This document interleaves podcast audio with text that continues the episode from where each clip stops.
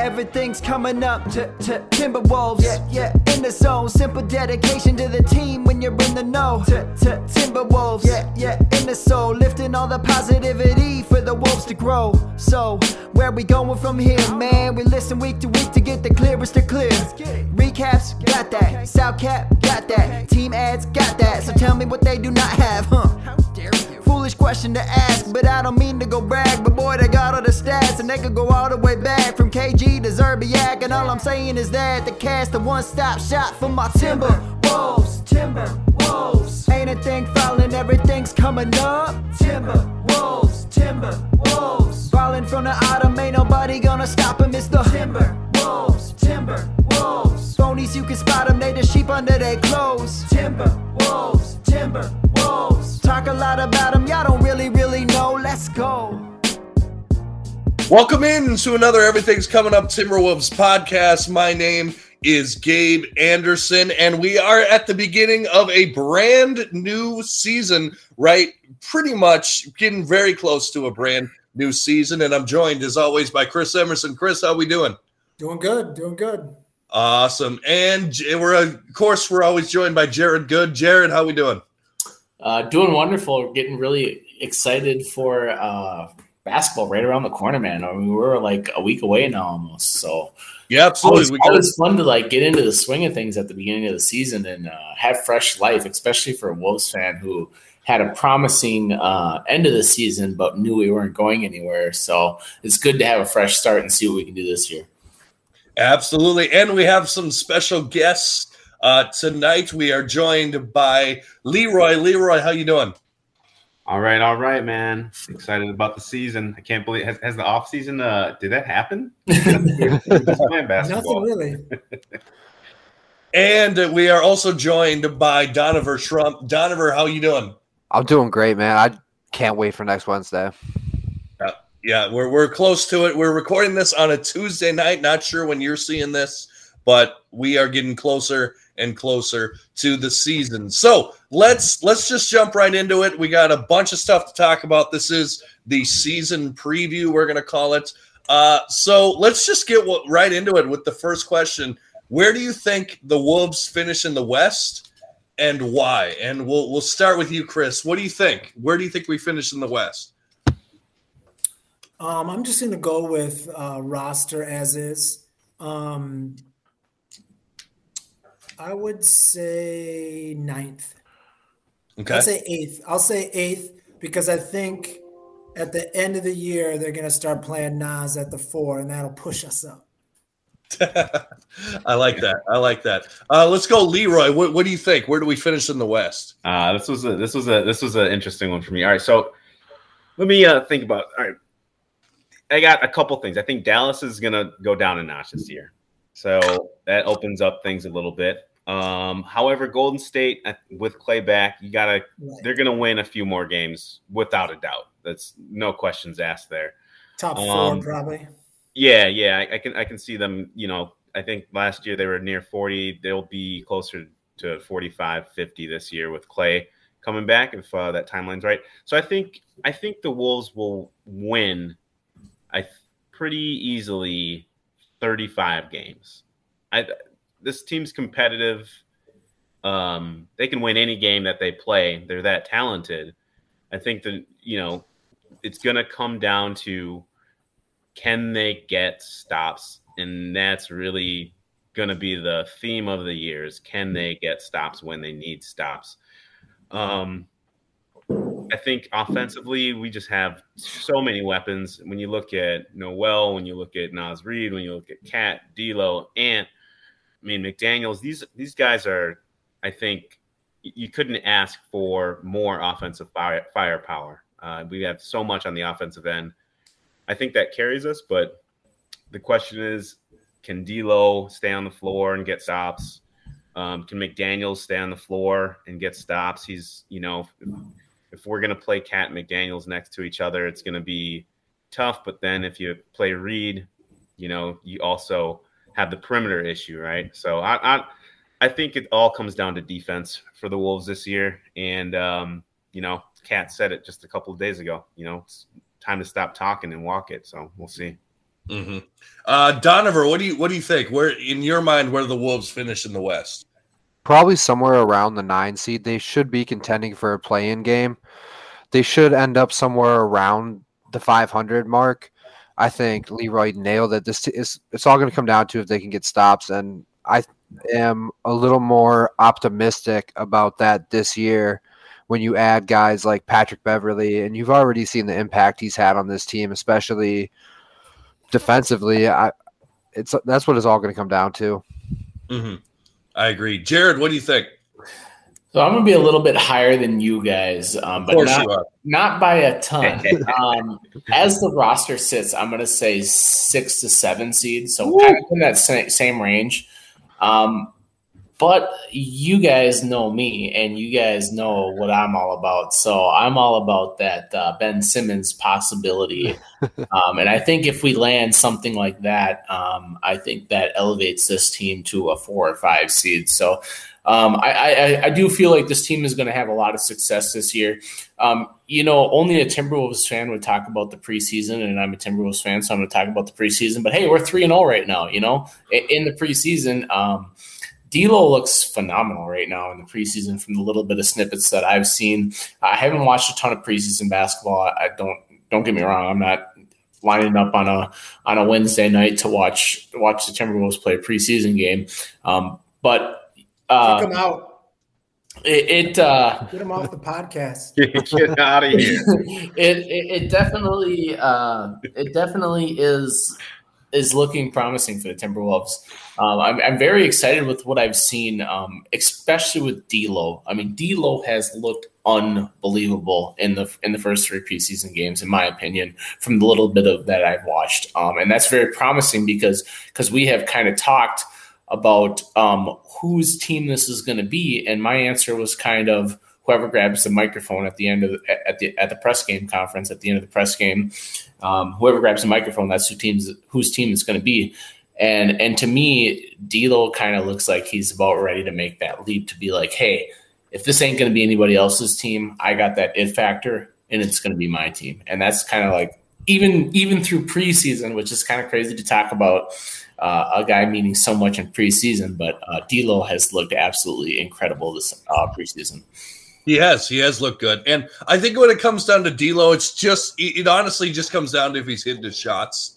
Like it really, like he he, he does more. He he's a crafty passer as well, but it, a lot of it comes down to just hitting his shots. Uh, for me, I I got him in the eight nine range. I just looking at, at, at the Western Conference, it's so tough. I mean, Utah uh, Phoenix, Denver, LA, LA, both LAs. They're both going to be there. Uh, it could go either way with Dallas. I don't know, but Luka keeps doing his thing. Portland's always there, and then and then you get down to the play-in, right? So you got the Lakers, which they're going to move up, like for sure. They'll absolutely move up this year. They're not going to be back in the play-in unless there's injuries again. Memphis, Golden State. Now I think Golden State goes up, uh, particularly with Klay Thompson coming back.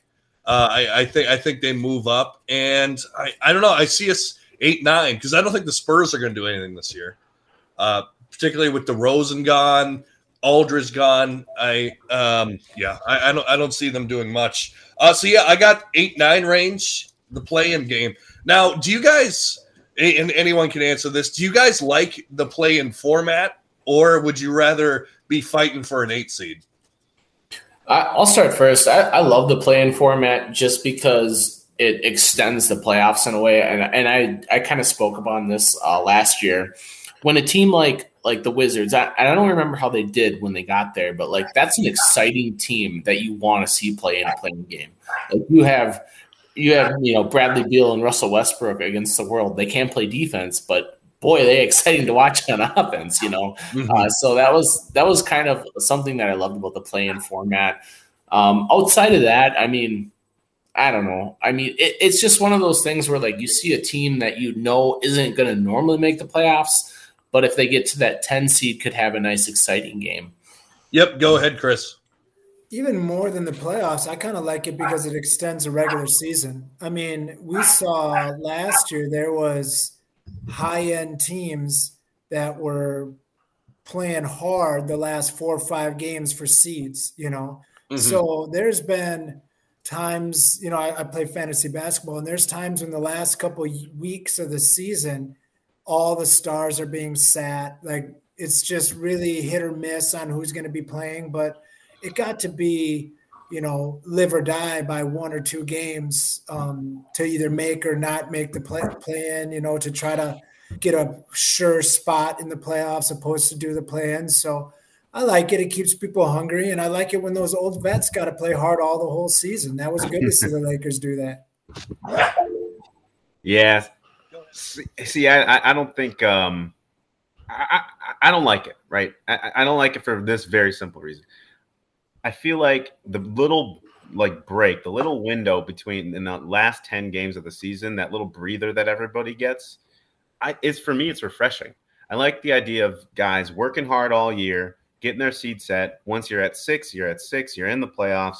All right, now it's time to rest, play some of the young guys. You know, we get to see some of the young guys get out there on the floor, right? Um, it's kind of like uh, in baseball, where, you know, you throw all the prospects out at the end of the year just to get them right. see what you got, see what you're working with.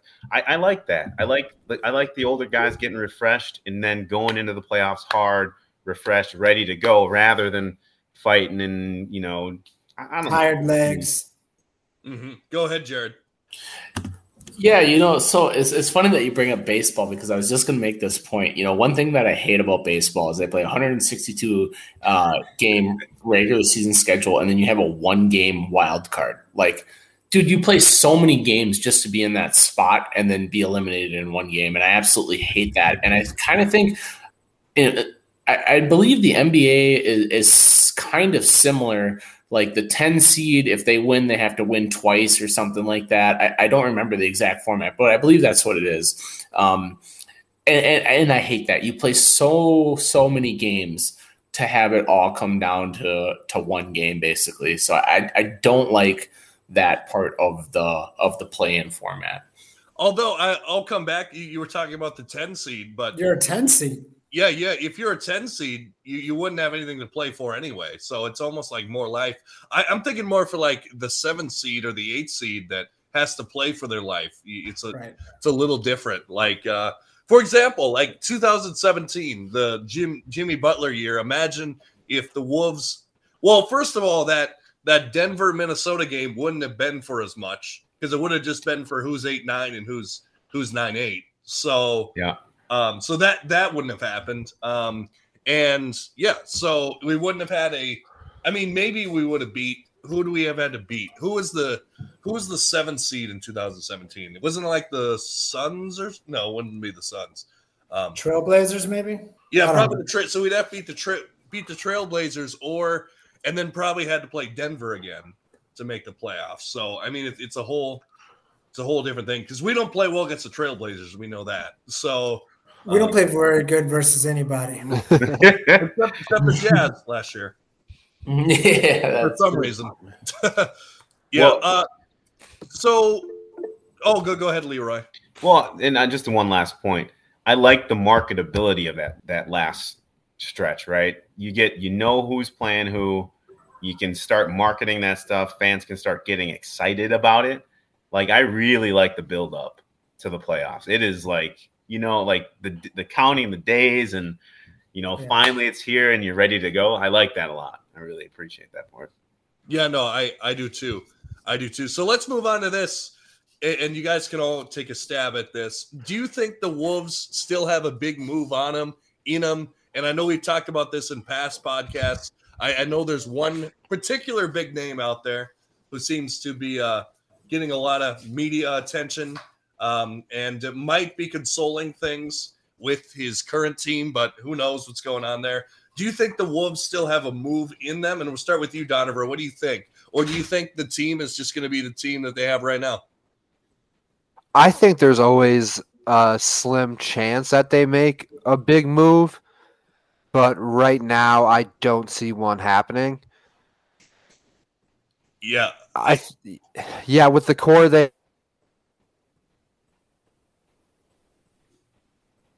Lost him. Yeah. yeah. I, anybody else want to go in? I'll say it. Um, what I think might be going on is we're going to have we have limited assets.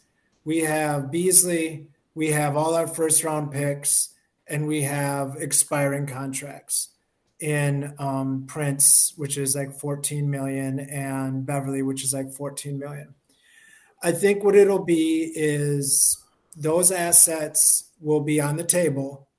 And if we can get somebody good for that, we'll get somebody good for that. If we can't, we can't. Like, it's kind of like, you know, going shopping at a garage sale when you're a kid. Like, your mom gives you like a dollar fifty, and like you go there, and that might get you something really cool, or it might get you nothing, you know. And that's what we have. We have about a dollar fifty and it might get us something cool if they're trying to sell like let's say for example there's a guy who fits perfectly in the system and his current team completely threw him under the bus and alienated him and he's hard to fit in with like all other rosters and he's still making a lot.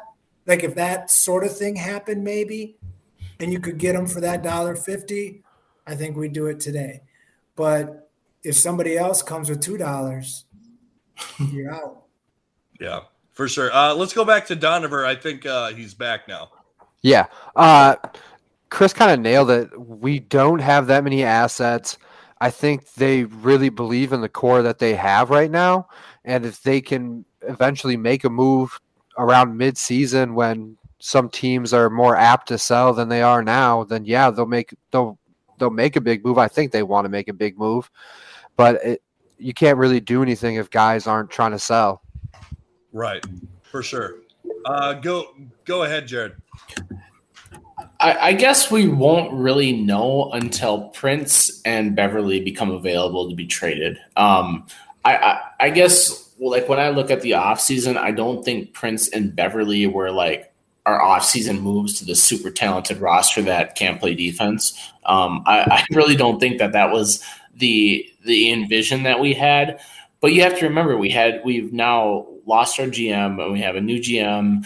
Um, I don't know how thing, how fast things are moving in that office right now. Um, I think that kind of put pumped the brakes on what we were trying to do um, in the off season. I think that had a big deal, uh, a big, a big emphasis on what we were trying to do. Um, I don't know that um, Gersson Rosas was just sitting there and then got fired and and that was like, okay, we're not going to do anything now. I still think there was stuff in play.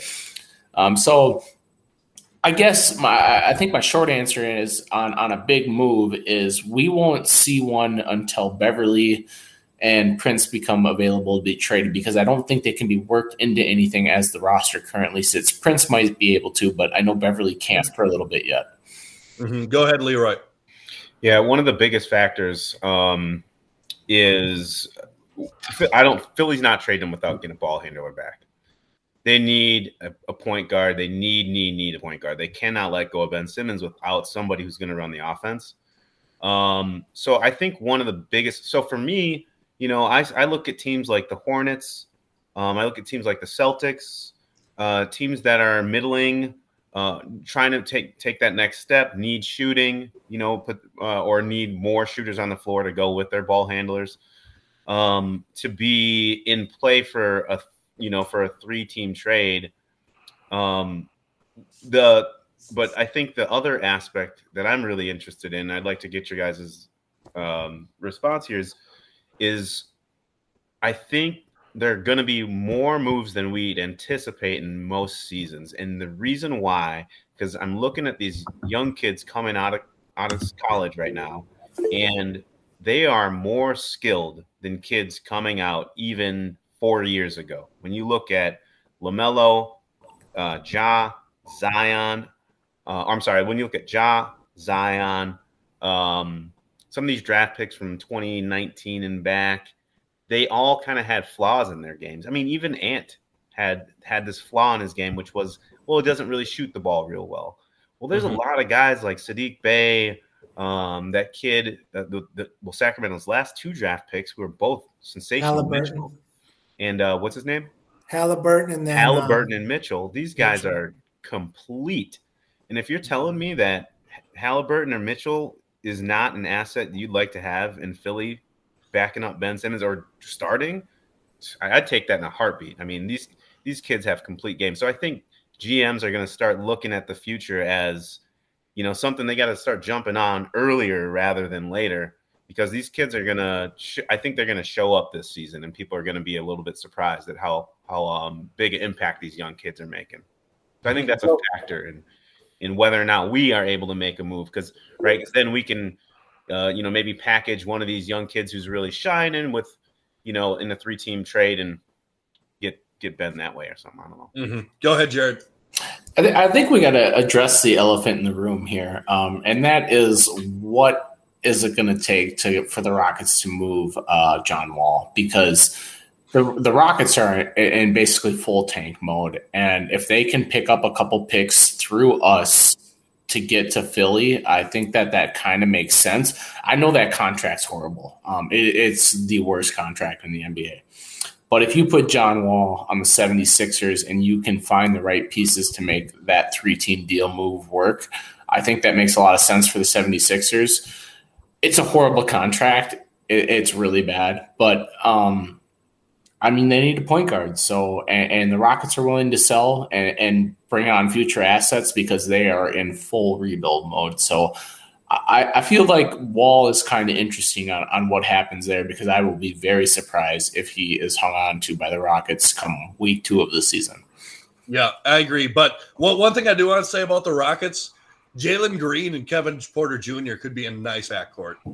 Like I, oh, I, I, like I like both of them. But uh, go go ahead, Chris. Um, just to kind of circle back to some of it, Prince can be traded because we actually made that trade um, in last NBA season. Like it was, it was done right at the end of the season specifically. That's why it was so early. It was before the draft, before the new NBA season started. So it was back with last year's COVID rules.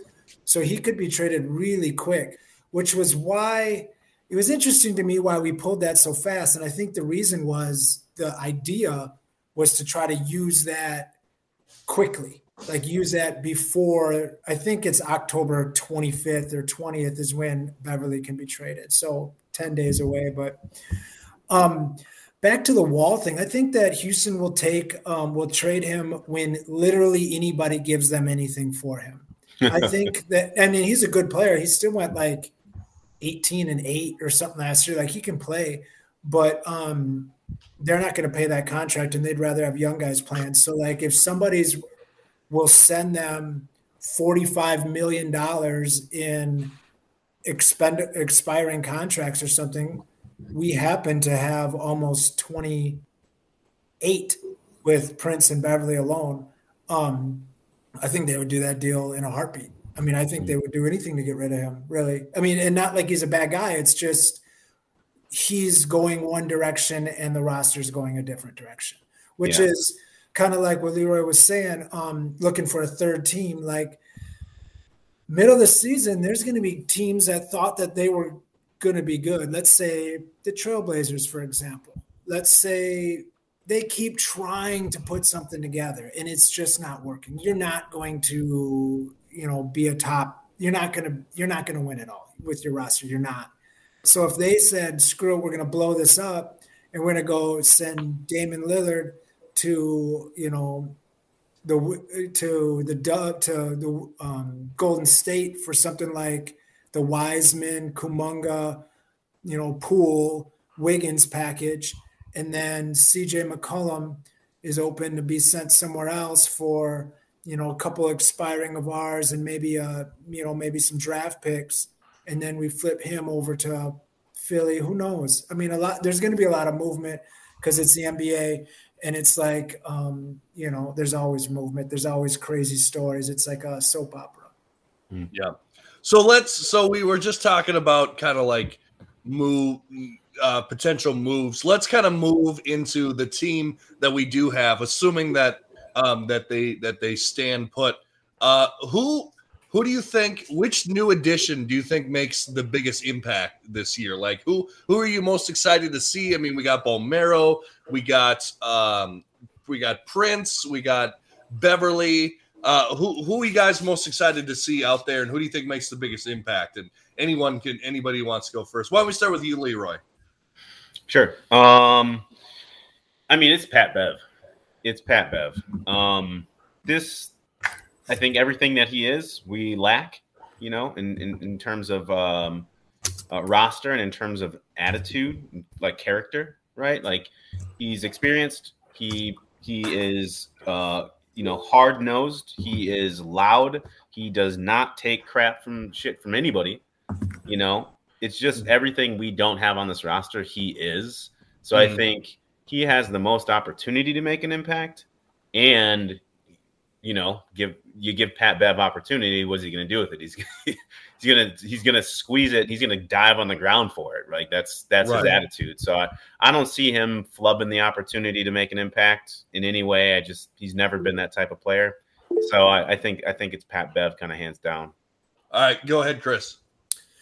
Um, you know, I'm gonna go the same way. Although, man, I was watching Prince play yesterday, and he he's faster than I thought. I mean, I know he's you know six seven or whatever, but he was moving quick out there. Like he's he looks good. Um, but it's still gonna be Pat Bev, and I think a lot of it is I think he's gonna be able to hold D'Lo accountable. Mm. Um, D'Lo's always kind of been his own thing, you know, and I'm gonna take these 40 foot jumpers with you know 21 seconds in the shot clock. I'm gonna you know kind of do whatever I want, kind of kind of vibe and you're not going to say anything to me because I'm this like melancholy, like, you know, sassy guy. Like, you know, nobody really bothers me. You know, I, I love him, but he's got that vibe to him. And I think, um, I don't think Pat Bev is going to stand for that, you know, because he's so professional. So I think he's going to hold even guys like him accountable that that were kind of a, like Rubio. I don't think could talk down to D'Lo. I don't think that.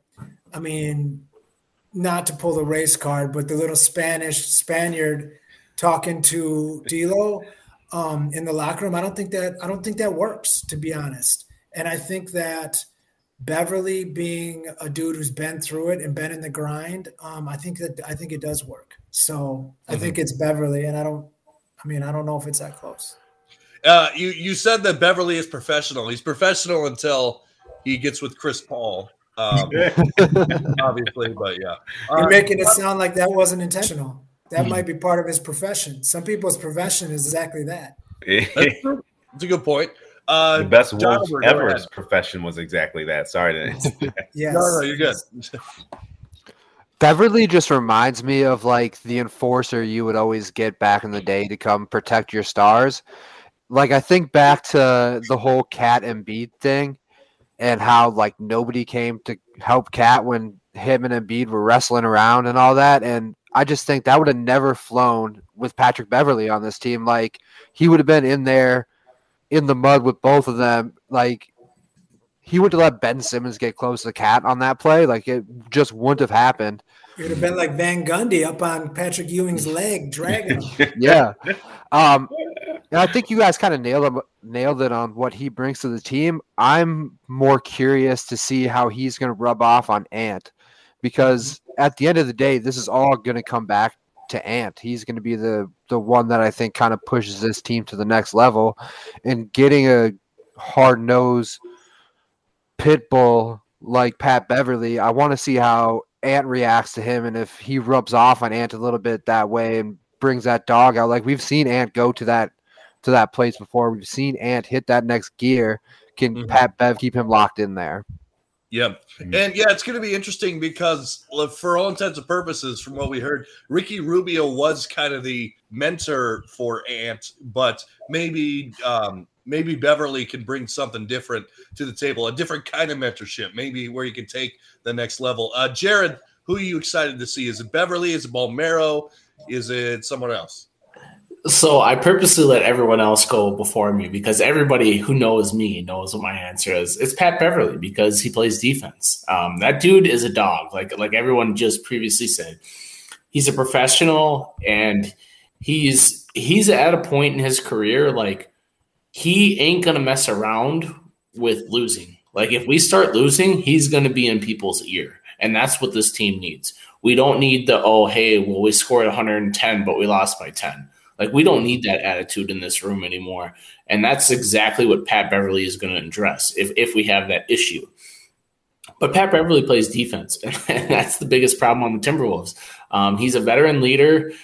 I think Pat Beverley fits great on this team if he stays. Um, he's one person that um,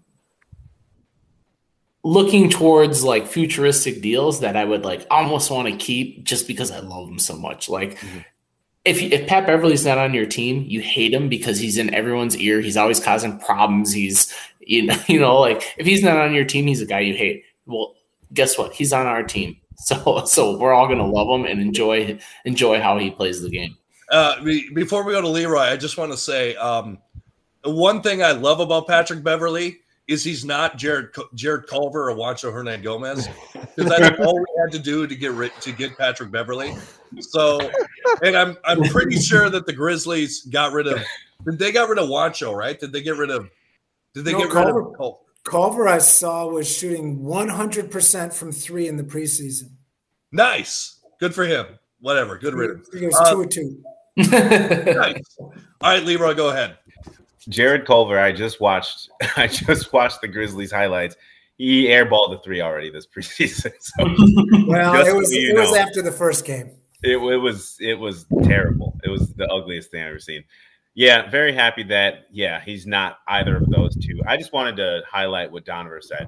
Man, this is Ant has every single like chance to be the next just lockdown perimeter defender and Pat Bev has every key that like that you need to to get there, right? Ant is going to be a two steals a, a, game guy without a without a question. Like mm-hmm. he's long, he's quick, he has every tool that you need to be that guy, and we've already seen glimpses of it, man. That is, I just wanted to highlight Donovan's comment. It absolutely is. I want to see how Pat Bev teaches this kid how to play defense and how to bring it every single night because we all know Pat Bev's idol KG, you know, so right. Uh, Chris, go ahead. So, um, you know who Pat Be- on a flip note, you know who Pat Beverley, I think his first idol he said was was um Paul Gasol. Mm. Which is crazy. And you yeah, know what, truthfully, Paul Gasol, when he was in Memphis and KG, they weren't that different. Those dudes were both kind of do it all kind of dogs. But um talking about talking about Edwards, so I was watching the last preseason game and I had never seen him get through screens the way that he I mean again it's preseason and we know that but that's all we have.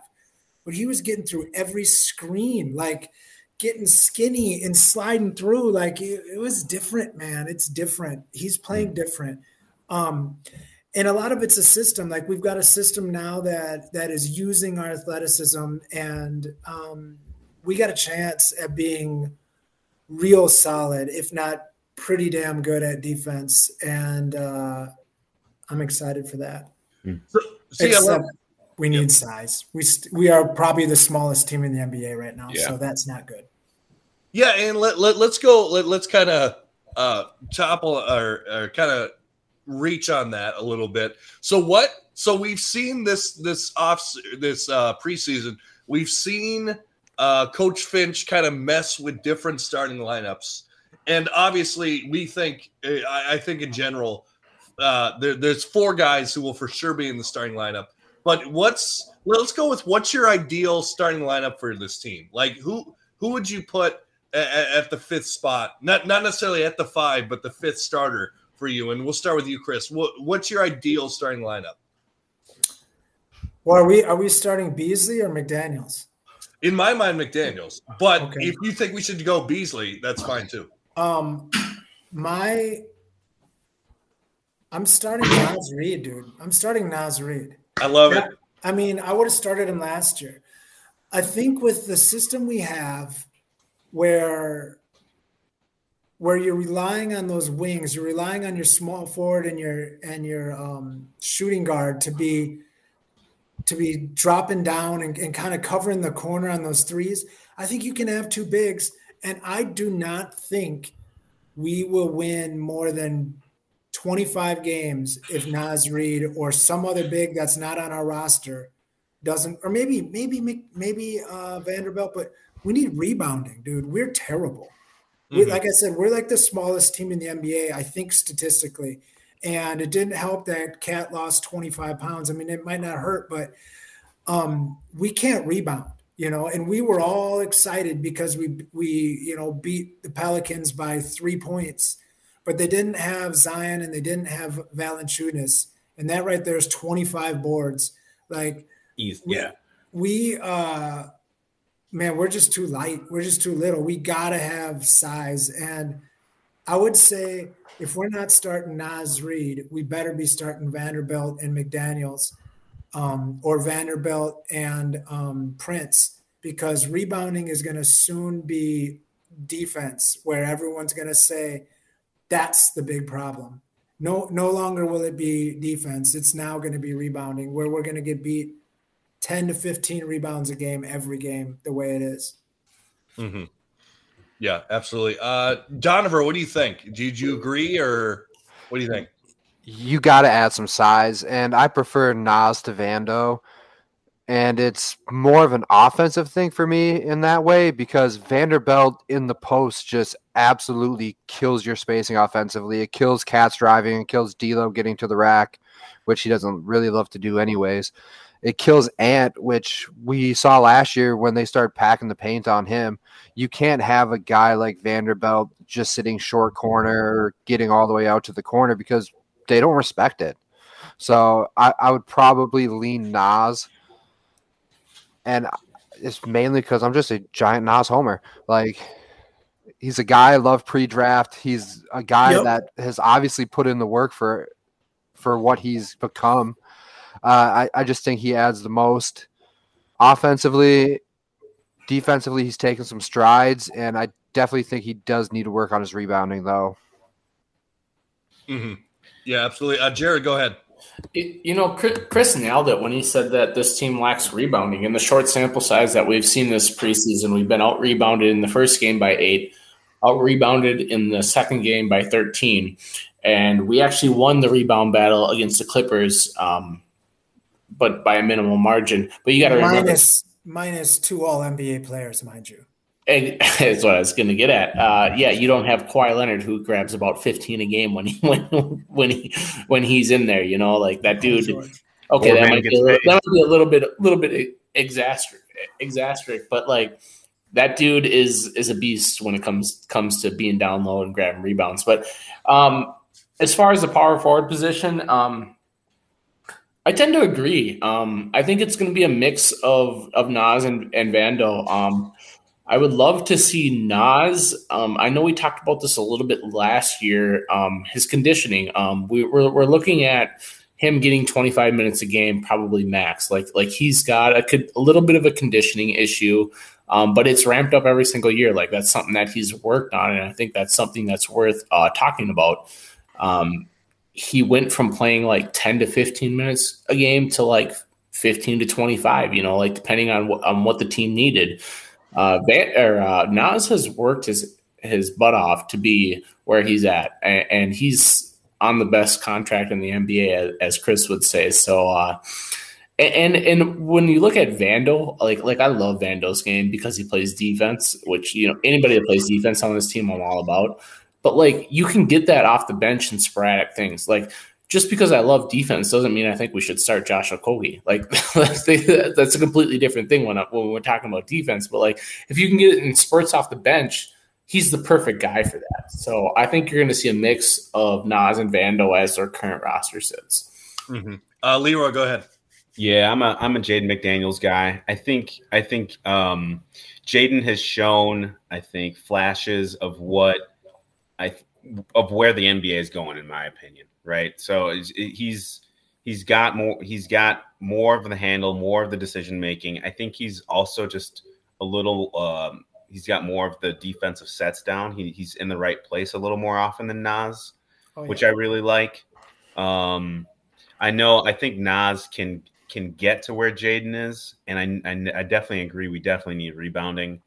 Um, but I, I'm kind of a do what's do what you do kind of do what you do kind of guy, and what I think what the Wolves can do with their current roster is they really can give teams uh, serious fits with their athleticism between Jaden and um, and then they've got some good shooting. They've got D'Lo, they've got Beasley, they've got so I would go D'Lo, Beasley, Ant, KAT, Jaden probably.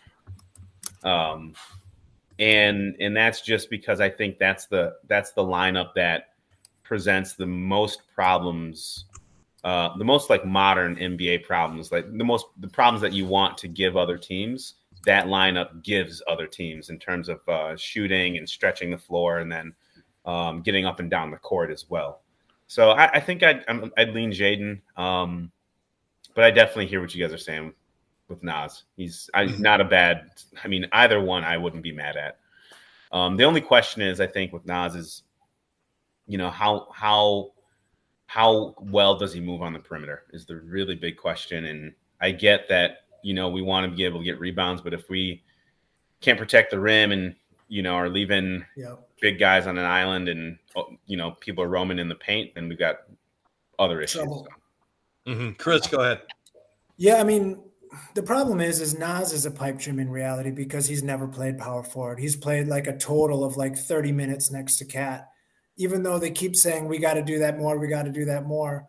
I mean, I saw a simple pick and roll, and KAT and Naz both jumped on the. I think it was yeah, both jumped on the on the on the roll on the ball handler and left the uh, Zubac or whatever the big Clipper dude was.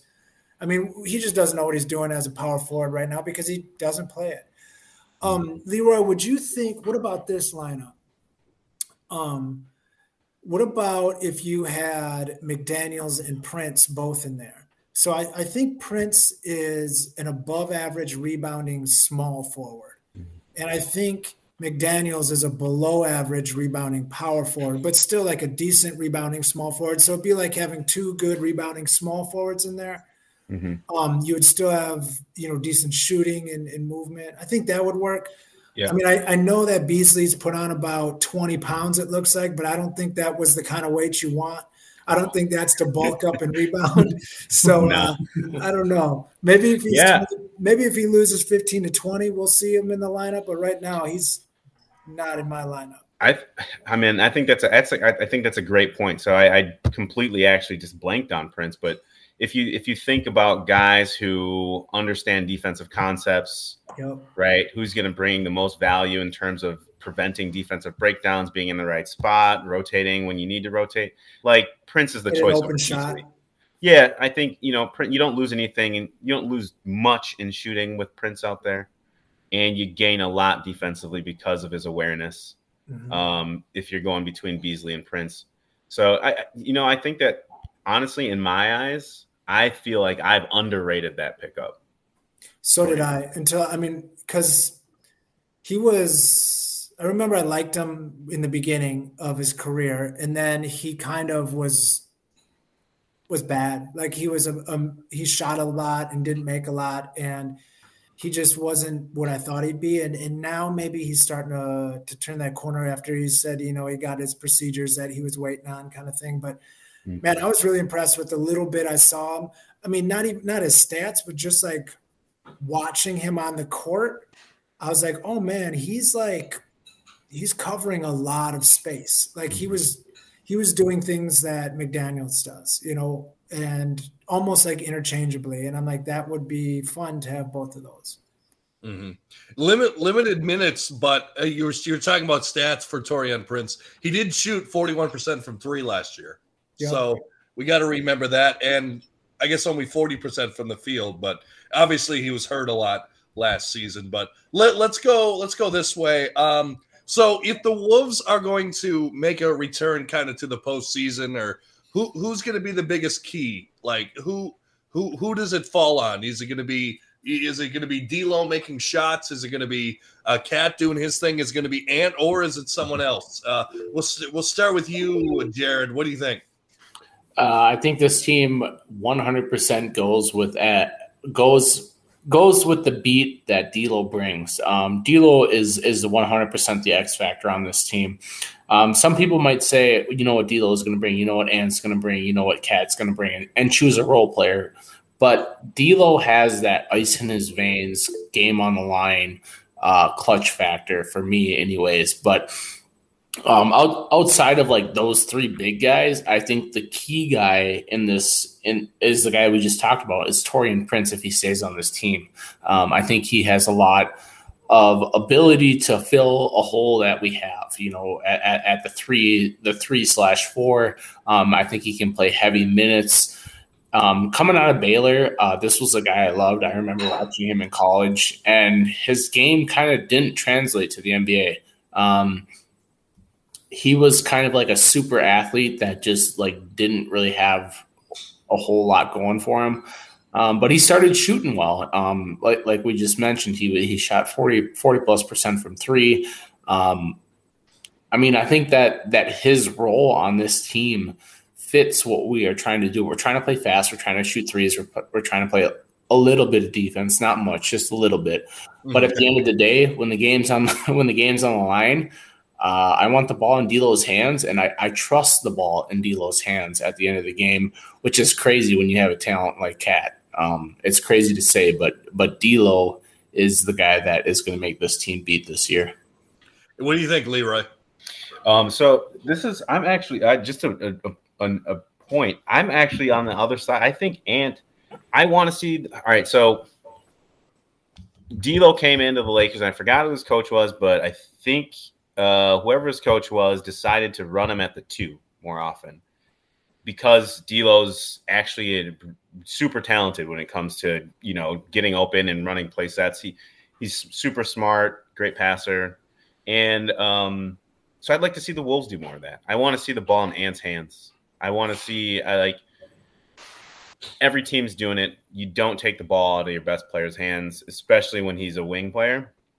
So mm-hmm. for me, I really want to see the ball in Ant's hands a lot. I don't want to see us making the mistake that we did with LaVine and Wiggins, which was we took the ball out of their hands. We didn't have them running PNRs. We they never really developed their their handle or their um, passing abilities. And you know, lo and behold, five years later, they all of a sudden they're like, "Yeah, actually, we gotta have Wiggins run the PNR." And you know, in one off season, he looked a, a little better, right? So I want to see Ant just run it. I know he's going to run it a bunch, so it's really kind of a moot point. You know, he's going to have it.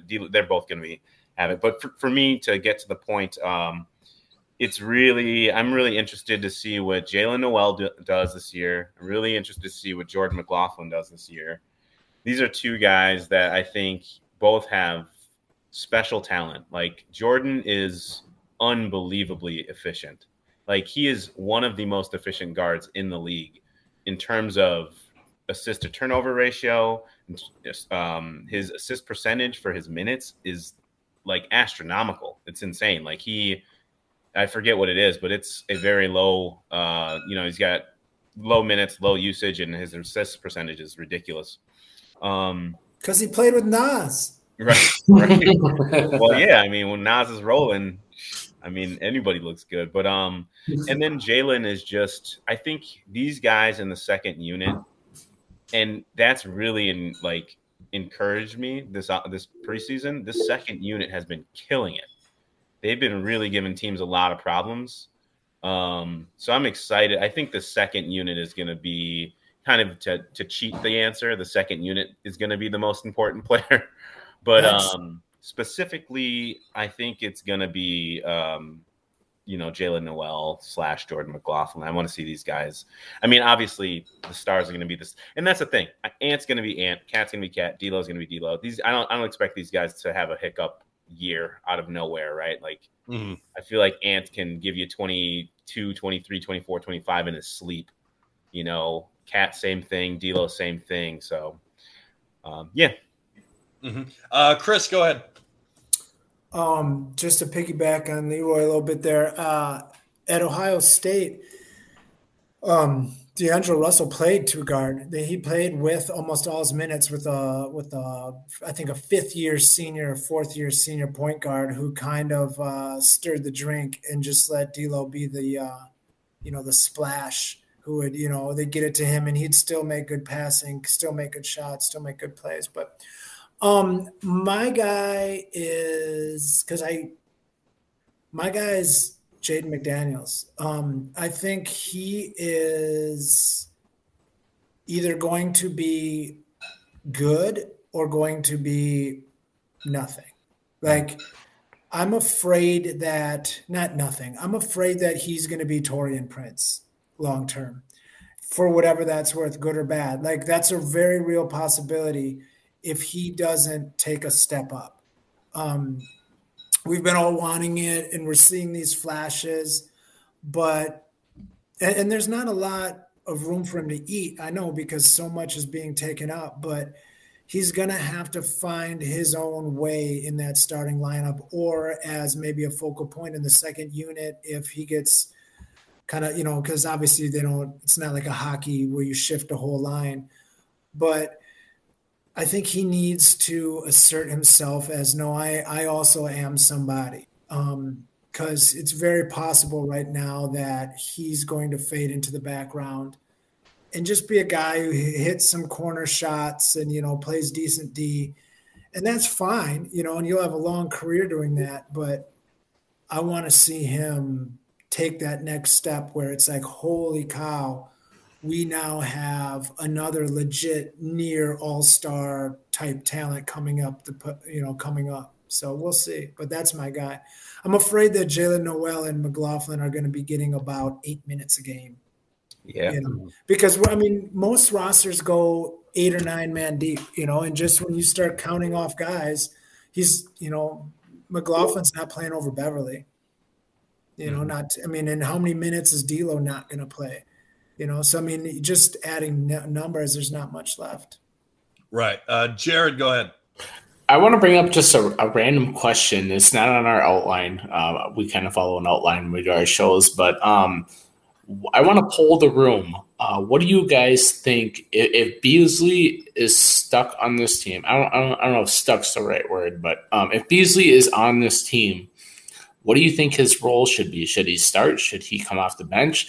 I'm more in the uh, let him be the flamethrower guy off the bench and let him shoot kind of guy, but I kind of want to pull the room because I feel like if if we are at a point where Beasley's on this team, what do we want to do with him? Because I feel like he was a lot of our uh, trade value assets. Yeah, um, I I'll go first on this one. I think particularly you got to have. Um, let's see. Yeah, I, th- I think you got to have a shooter off the bench, and I don't know if the Wolves really have a uh, quantified shooter uh, off the bench, and I, I, see him coming off the bench and being that six man uh, defensive minded kind of player. So yeah, I, I'll go I'll go off the bench. Donovan, what do you think? So the the issue with Malik Beasley is when you put him with the second team, unless you have a guy like Ant or D'Lo with him, he can't create for himself. And I guess we've kind of seen it a little bit more in the preseason of him trying to go off the bounce more. But if you go look at his advanced stats numbers, he's a really low percentile, like league average or below league average when he's on the pick and roll, when he's on the drive. Like he's almost ex- exclusively like a catch and shoot guy, maybe take a bounce and take a shot. So that's my biggest issue. And we saw it last year when he w- when we would stagger him with the second team, and he was supposed to be the guy that kept them going, that kept the offense afloat. They would struggle with that when you wouldn't have a guy like D'Lo or Ant or somebody that can actually handle and create offensively. So that that would be my concern with Beasley there. But if you can stagger him with D'Lo or something, I mean, all by all means, throw him out there as our sixth man. Mm-hmm. Chris, go ahead. Uh, and, I, and, I, think that last point you had was you nailed it. Um, what it comes down to it is what is what does Beasley give you if he's not making shots? Like if he's not not even making shots, taking shots, like literally nothing, like nothing at all. So what I think I heard Finch say, or somebody say he said, was they think that D'Lo will probably be the first sub out of the game. Beasley will be the first one in. So now it'll be Beasley playing with those guys. And then when some of those guys are subbing out, some of the guys like Anthony Ant and uh, and whoever, KAT, whoever, that's when D'Lo comes back in, and now you've got D'Lo and Beasley. So, I mean, starter. I mean, just like they say, it's positionless. Um, it's starting to get where starters don't matter. Like, just give me the minutes. I want. I think mm-hmm. he needs 25 minutes. You know, and I think, like you said, it needs to be with somebody that can also play. You know, he can't. You know, the the luxury of having you know Anthony Edwards and D'Lo both being ball handlers is they don't. They, they should never not have one of those on the field on the court. You know, like mm-hmm. out of Anthony Anthony Edwards, well, even with Beasley, out of Beasley, Anthony Edwards, KAT, and D'Lo, we should have two of those at all times. Like that's a really nice luxury. Those are two. You should have two 20 point scorers on the court all the time, at all times. And maybe at the end of the game, if Beasley can get back into his, you know, how he was last year, we could maybe have four 20 point scorers on the. I mean, it's possible. Mm-hmm. Leroy, what do you think?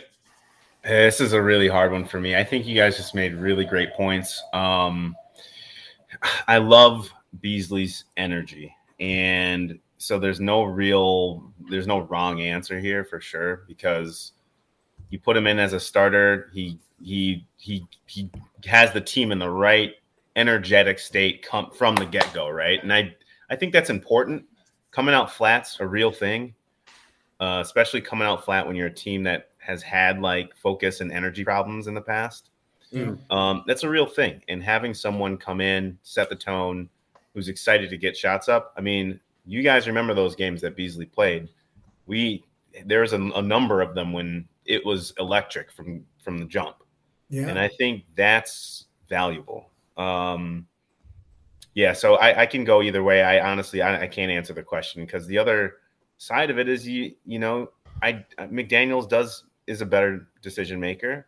Uh, McDaniel's is uh, a better ball handler. McDaniel's is a better defender. I mean, yeah, so I, it's tough. It's a really tough question, and I think you know having a disciplined team off the bat's also important. So I'm just worried about where the shots are going to come from for him in the starting lineup. Yeah. Mm-hmm.